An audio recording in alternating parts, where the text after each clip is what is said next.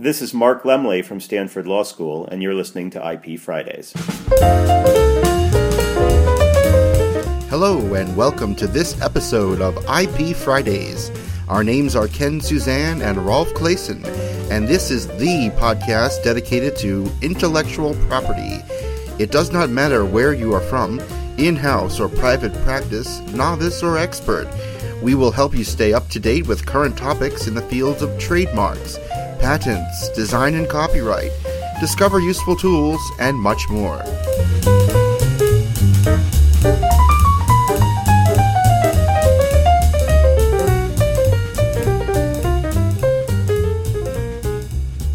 Welcome to episode 62 of IP Fridays. Today's interview guest is Raja Selvam, and we talk with him about the situation at the um, Office of Intellectual Property of India and especially about the mass abandonment of uh, trademarks. But before we jump into the interview, I will have some news from the USPTO for you.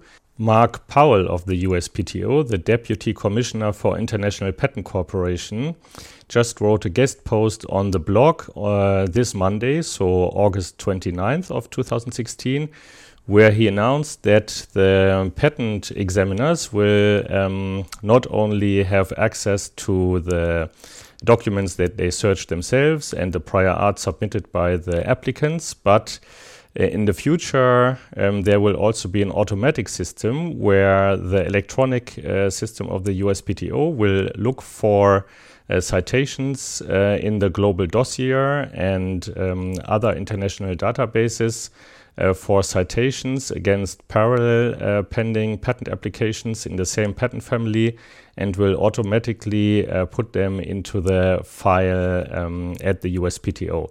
So the examiner will be able to automatically access um, citations uh, from parallel patent applications in other countries, just in case the applicant didn't report these references in IDS um, format. Now, I am really curious to hear what really happened at the um, Indian Trademark Office and the mass abandonment of trademarks there. Rolf, I'm pleased to be joined by Raja Selvam, the managing attorney at Selvam and Selvam in India. Raja specializes in trademark law and domain name disputes within the field of intellectual property. He started Selvam and Selvam in 2007 as a boutique IP firm, which has catered to the needs of entrepreneurs and multinational corporations alike. He has considerable experience in handling the prosecution and enforcement of intellectual property rights for his clients, both in India and abroad.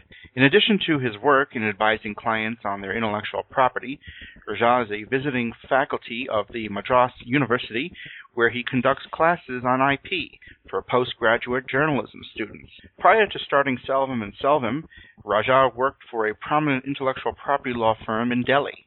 During the course of his work, he was responsible for the firm's anti counterfeiting and piracy actions on behalf of the Motion Picture Association of America.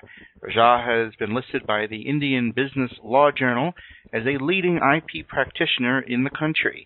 Raja is an active member of the International Trademark Association and a member of their academic committee. He is also an avid blogger. Welcome, Raja, to IP Fridays. Thank you, Ken. Thank you, Rob. So, Rajan, let's talk today about a few uh, topics of uh, significance in India. Um, we've been hearing a lot about the IP office in India, and not all good. So, to begin, we've heard about the mass abandonment. Can you tell us a bit about that and what exactly is going on there? Okay, just to start with, uh, I should say uh, it is a good step forward because what has been happening so so long is that uh, there was nobody following up with the trademark office. And mm-hmm. right now, the new controller who has taken over, who's the head of the trademark office, has actually taken some uh, steps to clean the uh, trademark registry databases. So typically, what happened, you know, regarding that uh, lakh and seventy-six thousand which got abandoned. Uh, yes, there was a technical glitch, but uh, I would still treat it as a good step forward because uh, you going into the background of what actually happens in India is that when an examination report is issued, you, you are expected to reply within 30 days. That's like a mandatory deadline, though extendable. uh, but it's been the general practice of the trademark registry and also the counsels that they never gave importance to it. So apparently what happened is even for the files which no reply has been filed for several years together, the application has been showing as pending, which in fact is stopping other applicants from using similar trademarks. So the mm-hmm. action of the trademark office at this point of time is to make sure that if you do not reply in 30 days, then your trademark is treated as abandoned, which is a, a positive step forward in a way that they're clearing it. Now, what happened in 1,76,000 was that they just did a, a software program which kind of miscalculated. But the good step was that uh, the High Court granted a stay on the order. And also yeah. the trademark office said that whoever is interested can come back and say, hey, uh, you know, there was a mistake and then here is the proof that we filed a reply and we will reinstate the application. And they have been reinstating the application. So if my guess is not wrong, in a lakh and 76,000 application, I'm sure about half of them didn't come back because they really didn't care about the trademark application, which means okay. the registry is in fact clean right now. So are we dealing with a situation where there are a lot of applicants who have lost their trademarks? I wouldn't say lost the trademark. It was just merely stated as abandoned. But then since the High Court interfered in this, there was a stay, there was a time given. Uh, if you have a counsel or if you are an applicant being really interested in your trademark and you've been following up, I'm sure it was not abandoned. They can just put it back. So at the registry level, is it safe to say that things are all fixed now? I wouldn't say they're all fixed now, but then I do see them moving towards a very positive side using technology, which we have never seen in the last, like, you know, 11 years of my practice. A simple example I could give you is like two weeks back, the trademark office started issuing electronic registration certificates. They no longer issue uh, paper certificates. And the number two, which is important, is it's automated. It's not like, you know, there's some manual interference. So after the expiry of the four month period, which is the uh, period which is open for opposition, if there is no opposition, then the trademark, uh, the registration certificate is automatically generated and issued to the uh, applicant, right? Now, mm-hmm. we received two certificates like last week, and one of the certificates had errors in it. Uh, typically, there were some missing information. So I wrote an email to the controller, which in general is never responded, but we just always write. And I was quite surprised. I received a reply within like, I wrote on Friday, I got a reply yesterday morning and by evening it was fixed and a new certificate was issued. Oh, this was impressive. unheard of. Yep. Yes. So, uh, so I really think the new controller is doing great things and you know, most probably give him some time, and I think the whole situation will change. So, if you're a business, let's say here in the United States or somewhere in China or somewhere in Mexico, and you you have a trademark that's been pending, a trademark application that's been pending in India, what what should you do as a process uh, to uh, safeguard your rights or to reach out and to make sure that your mark isn't abandoned? Okay, uh, the the the uh, trademarks data are available online, so you could always go online and check your database. So okay. if if you know if you have a counsel in India, hopefully you can care of that. But however, if you still would like to just status, you could just go online and check the status. The data is openly, freely available. Uh, you could just use your application number or you could just use your, you know, the, the keywords, just like the USPTO search. And then sure. you would be able to see your application status. And in case if you see it's abandoned, you could just reach out to the counsel to, you know, to check why it's been abandoned. And there's always an order which is uploaded, uh, which is a document which explains why it's been abandoned. So it's more or less pretty straightforward. Excellent. Let's just talk about a little about reforms. We, you mentioned about uh, replacing paper certificates with electronic. Any other things on reforms to talk about in India? See, uh, primarily, you know, India is going about the campaign of Digital India, Startup India. That's like under the leadership of uh, our Prime Minister. And uh, mm-hmm. one of the things which has come into the trademark office and the patent office is that we have started creating a new category of applicants, which is the startup culture applicants who cannot afford to uh, file for IP. So what the government has done is government has appointed startup facilitators like us, practitioners, who can offer our services without any charges uh, to the startup, and we could build the government which will repay us later for our services. So that's one of I the see. most important initiatives which I would consider because one of the reasons we faced with Indian businesses is that they never understood the importance of IP, primarily because they thought it was a, a upfront cost and legal was always on the last to-do list. So Mhm. right now, with the government stepping in and saying that, hey, don't worry about the money, we would take care of that. Uh, it looks like most startups are keen on protecting their IP. That's one. Uh, Uh, the second thing which I see is a positive step is using technology to a great extent, like issuing of the registration certificate, cleaning of the database, you know, with uh, abandoned marks and marks which are not good and things like that. And also hiring a lot of new examiners because the backlog in India has been phenomenal. As you know, everybody has been complaining that it takes about four to five years. When I started practicing years back, it used to take about 10 years for a trademark to get registered. And the last one, which I think got registered in like about 14 months. And what the trademark office is trying to do right now is to reduce that further. So hopefully we should be able to get a registration in about eight to nine months is what I would see in the coming months. That's a big improvement indeed. Uh, you mentioned the discounts for startups. Now, does the company have to be in India, or what about a company, let's say, a U.S. startup? Okay. Uh, as, as of now, there is a board which certifies a startup, and uh, uh, you know, technically put it, it should be a startup in India with so much of revenue and you know so much of investment, uh, not exceeding that amount, so that it be treated as a startup. And the board certifies that the company is a startup, and then the uh, discounts apply. Okay. So, are there any rules, let's say, online that people could look up uh, regarding this startup program and IP protection? Yes. Again, uh, all the information which the controller passes is available on the uh, IP office website. give information about you know who to reach out to and uh, what kind of documents necessary. And we have also blogged extensively in our website, giving further details on who to reach out and things like that. That's great. Will will that uh, discount also apply for patents? Yes, it does. Excellent. So, if things are getting better, um, and hopefully prosecution times are uh, timelines are progressing, uh, what do you think brought about this change? What what's driving this in India? I think the first step would be, you know, India acceding to the Madrid Protocol, and also it's, a matter of time. Everybody is just frustrated with the Indian Trademark Office, the Indian Patent Office. First of all, it took time for us to understand that the foreign nationals, the people outside India, are looking at India as a huge place for investment. And when uh, Prime Minister Modi came in and he said that India should be your investment uh, destination, everybody questioned like, what's the kind of IP protection are you giving?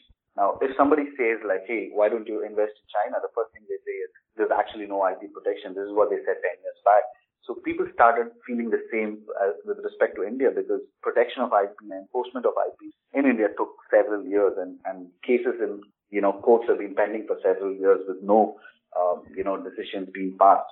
So when, when the new prime minister came in and the first thing he wanted, you know, to ask people to come and invest in India, the first question, the first challenge he had in front of us was, what is his IPR policy changes? And I, I think that would be one of the main reasons why the government is focused on that. Number two, it would be the plan of digital India.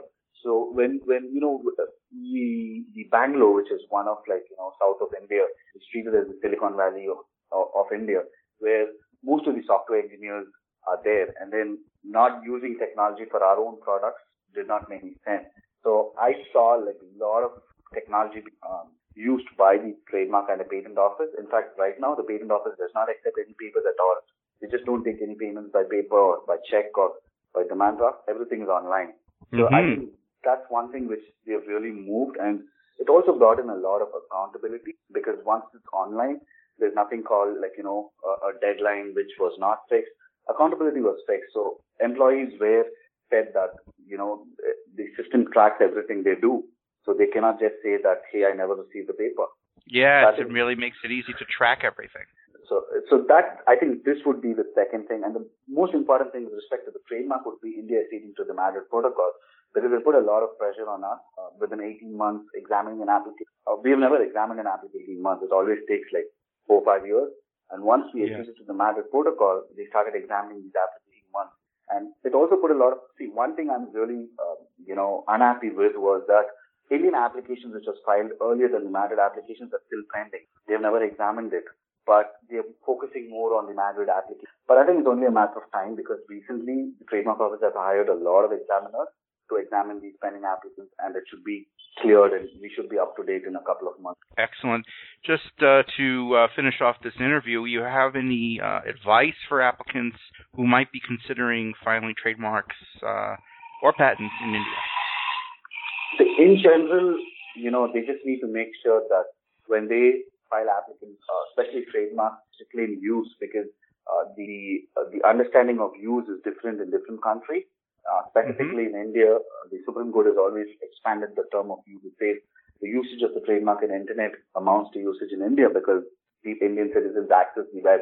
And um, unlike the US, which is very strict on use conditions, we've been very broad on, on our use requirements. So that is one piece of advice I would give for applicants looking at India for their trademark application. As far as patent is concerned, uh, it's also very important to uh, note that deadlines with the patent office are very strictly enforced. So non-filing of certain requirements, example section 8, which says that you need to file um, any changes which happen outside the country regarding a patent application to be filed in India within six months. Um, many people have criticized this rule, but at the end of the day, it's the law of the land. So if you do not file, then it becomes a ground for revocation of your patent, even though it's granted. So these are small things which uh, applicants should be careful when they're looking at India for protecting their IP. Excellent. Raja, if people want to contact you, what's the best way to reach you? Uh, by my email, which is rselvam at selvam.selvam.in. Excellent. We'll put that in the show notes. Raja, thanks so much for joining us today on IP Fridays. Thank you very much, Ken, for having me. Thank you, all.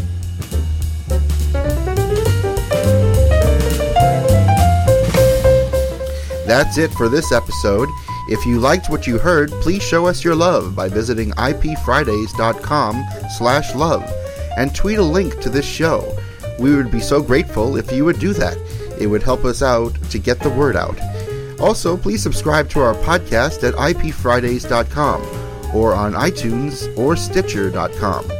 If you have a question or want to be featured in one of the upcoming episodes, please send us your feedback at ipfridays.com slash feedback. Also, please leave us a review on iTunes. You can go to ipfridays.com slash iTunes and it will take you right to the correct page on iTunes.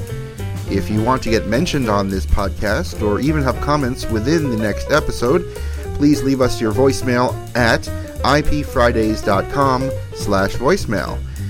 You have been listening to an episode of IP Fridays. The views expressed by the participants of this program are their own and do not represent the views of, nor are they endorsed by their respective law firms. None of the content should be considered legal advice. The IP Fridays podcast should not be construed as legal advice or legal opinion on any specific facts or circumstances. The contents of this podcast are intended for general informational purposes only and you are urged to consult your own lawyer on any specific legal questions. As always, consult a lawyer or patent or trademark attorney. Copyright 2014, all rights reserved.